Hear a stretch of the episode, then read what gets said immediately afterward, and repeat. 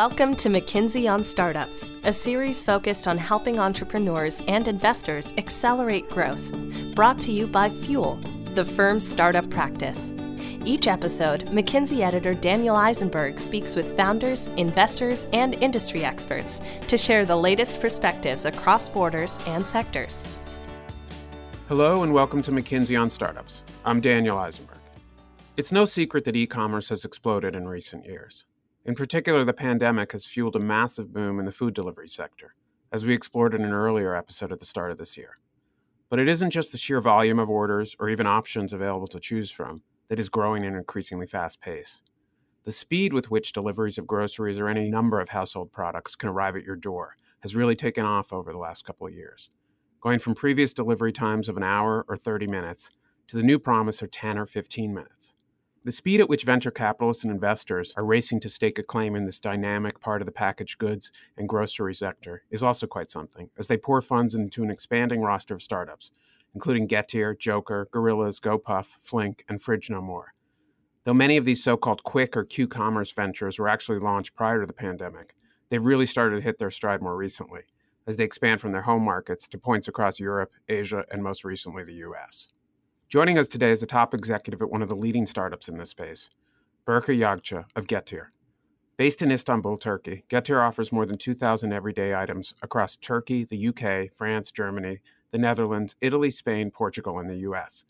It was founded back in 2015 by the company's CEO, Nazım Salur, along with Serkan Baranchula and Tungay Tutek. To this point, Getir has raised around $1 billion in several rounds and was most recently valued at $7.5 billion. Berker served as its chief expansion officer and now oversees all operations in Europe as the company's regional manager there. Welcome to the podcast, Berker. Thanks so much for joining us today. Thank you for having me. Tell us briefly about Getir and also your own journey as an entrepreneur within Getir. Getir is the pioneer of the ultra-fast delivery in groceries. We started 7 years ago around a very simple and strong idea. How can we provide ultimate convenience to our customers in one of the largest industries in the world, right? And serving the customer in the best way. The company actually developed the model and perfected it over years.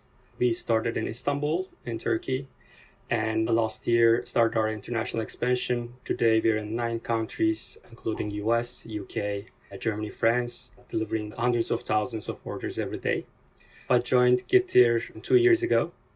I led the Turkish expansion first, most recently led the European expansion, and now managing the business in Europe. So you're sort of overseeing the entire internationalization as it expanded beyond Istanbul and Turkey. Let's talk a little bit about the background, the context of the retail industry, groceries in Turkey before Getir came on to the stage. What were the pain points and how was Getir seeking to reinvent that customer experience? It wasn't very different from anywhere else in the world. You have the traditional retail and online shop stores, grocery stores, but particularly about e-grocery and delivery, no one had cracked the ideal model to serve the customers. It's a very difficult industry to ensure margins, but also customer quality and service quality.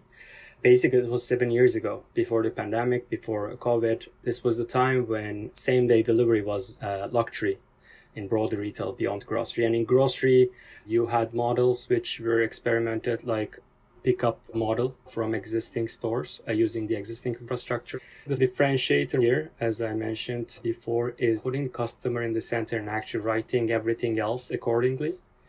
So what is the ultimate convenience here? There are two elements of that. One, delivery.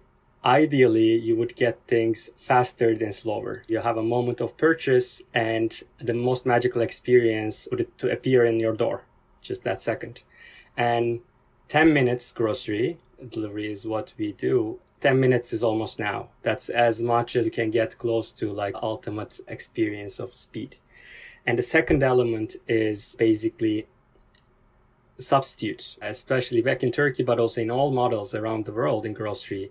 The challenge has been you order something, you need 10 things. For example, you have pasta, you have your drinks, you have this and that. You end up receiving goods that is a different flavor. They don't have almond, but they have soy milk. They have a different flavor of something that you needed. You don't have that in offline, right? So these were the two main pain points that the company addressed. And also delivery fees. We want to create that experience. What is the cost to the customer? What we did was really finding the best setup. It's end-to-end. Really, the dark store model allows you to own the inventory, have control over everything that you're providing the customer, and doing it in a cost-efficient way. So also solving that high cost of delivery challenge. Right. And just to clarify, when you talk about the dark store model, the groceries aren't coming from an existing retail store where people are actually shopping in real time. And then you also have people filling online orders. You're talking about dark store, sort of like a warehouse. How would you define that? Dark store is not a great term indeed. We call them G stores. When you order or when you want to have something, to be efficient, I need to be as close to you as possible. So we have stores that are hyper-local in your neighborhood that we actually stock up our inventory based on the needs that the consumers have in that neighborhood. So a store would be, as you mentioned, like a mini warehouse within your neighborhood, which is optimized with data and all the infrastructure and tech designed around serving you in the best way. It's just dedicated to delivery. And when you open your app and you see goods that you can shop, those basically reflect what you have in your neighborhood. They're like ready to be served to you. This allows you to really take inefficiencies out of the system and really optimize everything around to minimize food waste, improve the customer experience and service levels, and optimize cost, which creates the magic. Right. So you get the logistics and the other benefits of a warehouse model, but you're not far away in a warehouse district where it would be impossible to meet the time demands. Yeah, we call it the second generation of retail transformation. We started with grocery, but we go beyond it today. And I think the future will be beyond groceries. Instead of putting large warehouses outside of the city and trying to solve that last mile challenge from every perspective, it's really in line with hyper-localization and sustainable city by being close to the customers, really solving a lot of challenges of the logistics and end-to-end retail. When Getir was first introduced in Istanbul and Turkey, how did the investor community look at the proposition? There was skepticism. If you go back 7 years ago, and if you think about, okay, I'll deliver you your groceries in 10 minutes, people would say, first, I don't know if you need that fast. And more importantly, I don't know if you can do it. So that was the reaction from the investor community. But more importantly, Getir actually went against the norms of the time, sharing economy and marketplaces at its peak almost.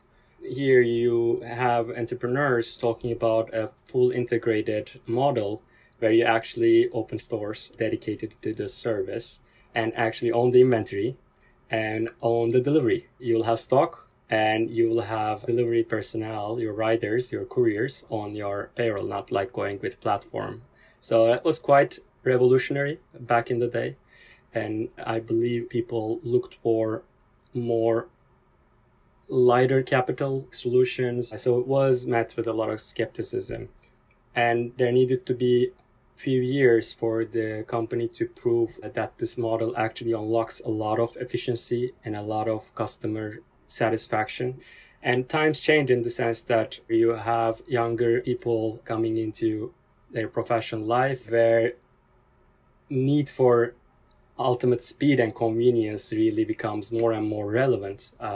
And also with COVID, the speed of that change have really accelerated, while rise of on-demand and convenience expectation really increased.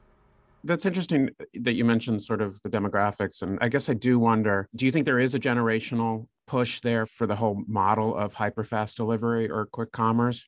Because I could see some customers might have shared that initial skepticism that you mentioned about, do consumers really need things this fast? Do you think that there is more appetite for that among younger folks? Well, if you take a step back and think, well, do people really need things in 10 minutes? I would look at that question in different ways. First, everything being equal, running an errand, we call groceries an errand, right? If you would do it easier and faster versus slower and more difficult, which one would you prefer? It's a good way to put it, yeah. This is true for everyone. If you have it like immediate and in a more convenient way everyone would want it. But obviously it has value, and that is different for different demographics and different group of people. For sure, there is a demographic shift. If you're a child that grew up with iPads and like everything being on your fingertips, you won't wait for hours or days for your groceries for sure. But even in future, I think your shoes or clothing or electronics to arrive next day or in a week that you don't know where they are meanwhile. There is definitely a hunger for immediate service delivery, and also there's a very psychological element of that, like moment of purchase and gratification being really instant. Yet there is also another question, if the customers need 10 minutes or not. Well, some customers yes, some customers don't and won't. But there is an also important element that if you're able to serve in 10 minutes, groceries, which is very short shelf life and low margin industry, if you're designing everything, your physical infrastructure, your technology, your data, and your team and mindset, culture, the way you operate around that ultimate experience, gives a lot of power to the company that you can actually deliver everything anywhere at the pace and at the value and cost optimization that any customer wants. So independent from if everyone in future will want 10 minutes or not, which I believe a lot of people will do. We already see the signals of that. Ability to serve that opens up a lot of possibility for additional efficiencies or productivity in other areas and other demographics and other service levels. Traditionally, grocery business can be very low margin. And so what we've heard about the hyperfast delivery, Q-commerce model, is that cracking the code on unit economics is the most meaningful challenge and really the key to success. You really need to get it right on a micro level, starting in one neighborhood before moving to the next. I'm wondering if that is something that Getir was thinking about as it has grown and sort of balancing the growth and profitability imperatives as part of that. It's a difficult industry to execute, and there are thousands of details that you need to make it right at the same time to make it work. Once you start going at scale, you realize there are different challenges, but different opportunities also. It's a low margin industry, yes. And if you put a delivery on top of it, of an existing unit economic structure or cost base, then it becomes even more challenging. And I believe early models of grocery delivery couldn't really thrive because of that in a way. What we do is rethink the whole industry, right? You don't have existing supermarkets. You don't have existing large square meters or square feet of areas like in high street with foot traffic. You don't have the same first mile distribution, the logistics infrastructure. You have end-to-end system that's optimized with technology and data. And that optimization is the core of it. Like, you cannot really execute this business just by being good in operations or logistics. Having the technology and data infrastructure and backbone at the center is crucial there. And I think it's really important to understand, it's very also inspiring for other industries probably, how you actually go back and rethink like the basic assumptions of the industry. Yes, delivery adds up a cost to optimize and manage, but the whole model actually gives you a lot of redundancies because of the frictions or issues in an existing retail grocery business with waste, with forecasting inaccuracies on how you actually plan and serve your products, how do you create your assortment. We really focus on everyday needs and what the most important goods that the consumers really rely on in a high frequency way. Yeah, it sounds like personalization would be key you guys are doing in terms of using the data. There's a lot that you unlock. If you have a infrastructure that is tailored around data and consumer demand, then it's not just delivering groceries in X minutes. It's a different way of producers, local producers, plus FMCG companies or big brands. How do you reach your consumer, right? How do you actually activate or market your products? Who do you target? Think about how did we change the entertainment industry? How do you go to like a movie theater versus just have a streaming service? How much change that brought to the industry, right? or the information, like us reading newspapers versus consuming information online, and advertising industry around that. Data coming into the core of those major industries and creating new ways of serving customer around that really opens up a lot of new opportunities. You mentioned going a little away from that marketplace platform model.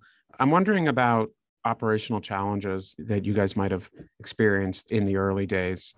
This is a people business. It's something that doesn't change is how we actually treat people and how we want to succeed and become a major force in this industry by being good people. That's also a lot in the center of what we do at Getir and how we define our culture. And that actually really reflects on how do we approach operations and putting our workforce and couriers and delivery personnel very much at the center of it. It's also putting the safety of our couriers and really investing in training and quality, which has a lot of relevance with consumers. And it also unlocks a lot of efficiency when people actually own their business and their work there. Right. So it sounds like it's sort of going away from the traditional gig economy approach, and you take a longer term view of their role within the company. Is that fair? That's fair to say. We really designed the whole delivery experience and how do we actually set up our supply there around putting people in the center, for sure. When we open a store, for example, the first thing that we do, even before the design of the inner area, is to create a space for our riders and couriers to relax and take their breaks while they're not delivering. So that's one signal, for example. The other one is that we provide all the ultimate standards on safety on our fleet and protective equipment. We believe starting from there and building the model around it has a lot of value around like longer term engagement with our workforce and members of the team, and really them to be with us as part of their main source of income and profession. Of course, some people seek more flexibility and we welcome different setups. But the idea is around, first, can we ensure the safety of our riders and couriers, and second, their well-being, and then design the rest around it. I know safety is a critical issue. It's something we see here in New York a lot with delivery folks. Let's move to talk a little bit about the internationalization success you guys have had moving beyond Turkey into Europe. I know you're also moving into parts of the U.S. as well. This is a topic that's critical importance to so many entrepreneurs and something that is often a major challenge as they try to move beyond their home market. What point in the Getir journey did the company begin to consider international expansion, and what were the specific triggers that sort of fueled that decision? The idea was to go global from the first day. The whole infrastructure and the business model was experimented and perfected over time with the objective of going global and establishing this business and pioneering this model globally. So for us, in that sense, that was the vision and dream from the first day. It was a bit different from a journey of some other startups. We have a different mindset in the sense that we want to disrupt this industry and we believe there's a better way to do it. And so why not do it globally? And why not actually start with the biggest potential and where the ultimate customer experience and customer expectation would be, which is Europe and US as developed markets. And so that's where our internationalization journey started. Our first market outside of Turkey was UK, beginning of last year. And then came other markets, including US with Chicago and New York and Boston in the last couple months. There has been inflection points, obviously, with the investment cycles and having the resources to actually do it in a good way, because you don't want to do it prematurely or in both ways. One, having the resources. The other one is actually learning about the business itself and actually finding that product market fit and consumer. How do you actually serve consumer demand and expectations in a profitable way? So the company took some time before going global, but once we started, it was really a very fast journey that we are now in 9 countries within just a year. For an industry and operation as this, it has been quite a bit of hyper growth and hyper fast expansion journey.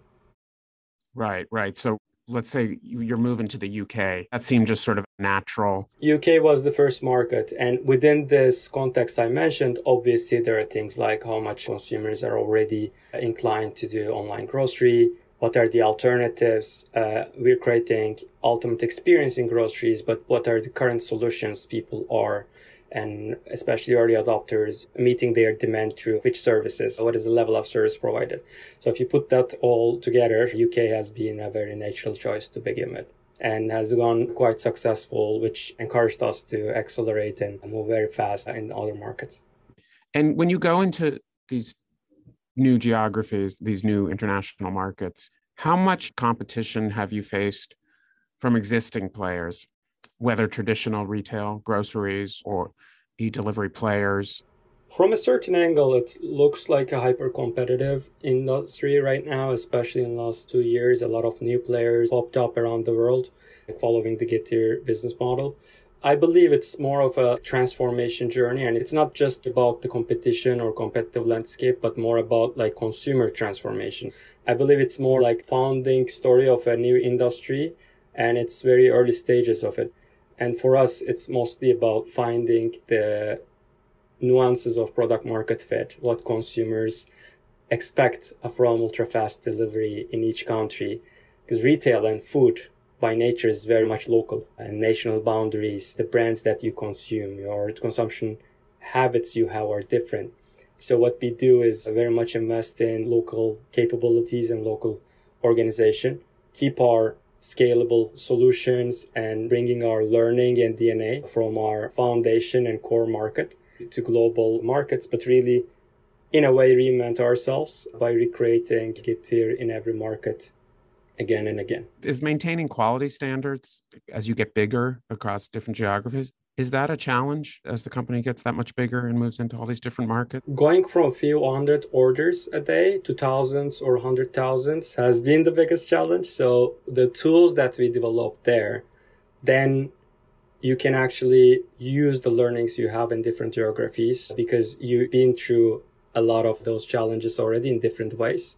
Globalization hasn't challenged us that much because scale up has challenged us and we learned a lot. Starting early in this industry gives that experience and competitive advantage quite a bit. I think Getir is one of the first, technology startups out of Turkey to expand internationally at this kind of pace and scale. Have there been any challenges in that? I think some people, probably a lot of people, don't even know Getir is a Turkish company. And is that good to just be viewed as, a new player that no one necessarily knows even where you're from? If you want to be a global company, it doesn't really matter where you come from, right? And it's very much appreciated now in all the globally in investor community or entrepreneurial community that innovation can come from anywhere. I believe this is very relevant to every type of diversity discussion we could have. It's not just about geography, but also like different types of gender or background discussions that we could have in entrepreneurship and investment.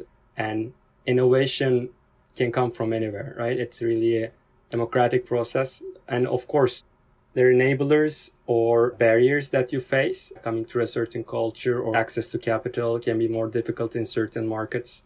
The most important thing is like your vision and your belief in the business that you're doing and working hard to actually succeed in that. And so far, it has been a great journey. We hope to keep going and continue to write that story.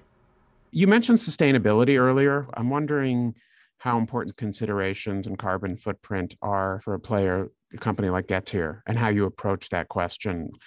Do you think about roles for zero-emission delivery vehicles or autonomous robots down the line? I think we talked about how you have the very local model. Obviously, you still need to get the goods to those stores that are in the neighborhood. It's very central to what we do and how we do things. And it's at two different levels, right? There are tactical things you have to do and you should do. Like we use electric bikes and electric scooters, e-bikes and e-scooters for our delivery in Europe and US. On the logistics, like on the warehousing, are really critical. Beyond that, most important thing about this business and how we actually approach it is the opportunities that creates for further opportunities in sustainability. for circular economy, because it's a new way of bringing goods to the consumers. And instead of shopping out of fear that you will run out of something at home, having access and convenience optimized through data and technology really allows you to minimize the food waste and really rethink how do you actually need to stock up your fridge and your kitchen, but also in the local supermarket, in the warehouse that serves to that supermarket.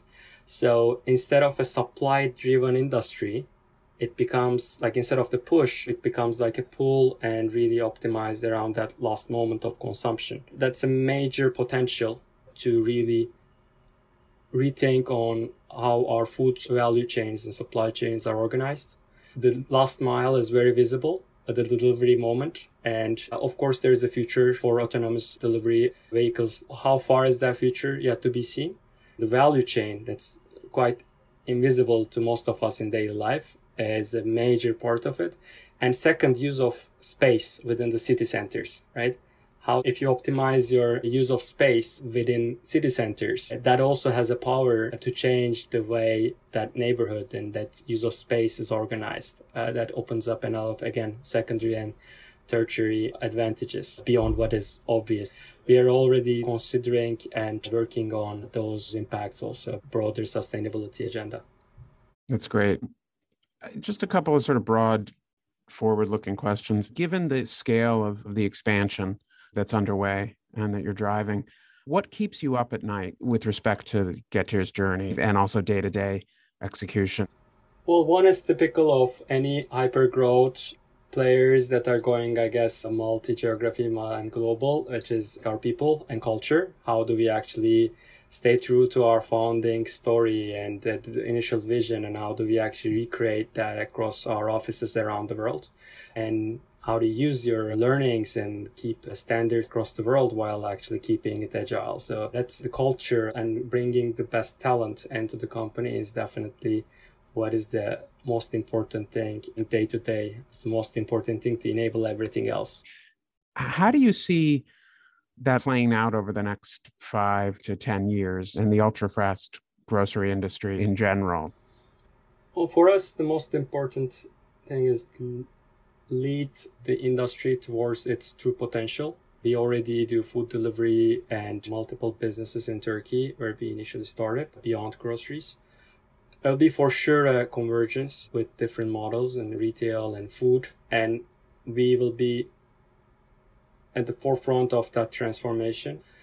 And as ultra-fast grocery becomes more and more mainstream and captures a major share within total consumption in our current markets, but also beyond current markets globally, that's one of the focus we have. And how do we actually bring the same logic and innovation and spirit into other services and other industries beyond groceries? I think already you guys offer a much broader range than just grocery. So it's sort of how far can you go along that continuum of products? And that's what the consumer demand and patterns will define, with the demographic shift and us and other players becoming better and better and using data and technology, what that enables for us and how far the boundaries of the on-demand economy and ultra-fast will go. That's what we're looking forward to explore. Berker, it's been great to hear about Getir and its incredible growth, and it'll be fascinating to keep watching as Getir continues to grow and as you continue to grow within Getir. So thanks a lot for joining us today. Thank you, Daniel. That's the end of our pod for today. Thanks again to Berker Yağcı of Getir for speaking with us. A big thanks also to our McKinsey on Startups production team, Molly Carlin, Paulinoa, Sid Romtree, Myron Shergan, and Katie Znamorowski. And finally, thank you for listening. We hope you'll join us again for McKinsey on Startups. This has been McKinsey on Startups, hosted by Daniel Eisenberg. We welcome your feedback, so please rate and review us wherever you get your podcasts. Hope you join us next time for more broad global perspectives on the challenges and opportunities for accelerating growth. Thanks for listening.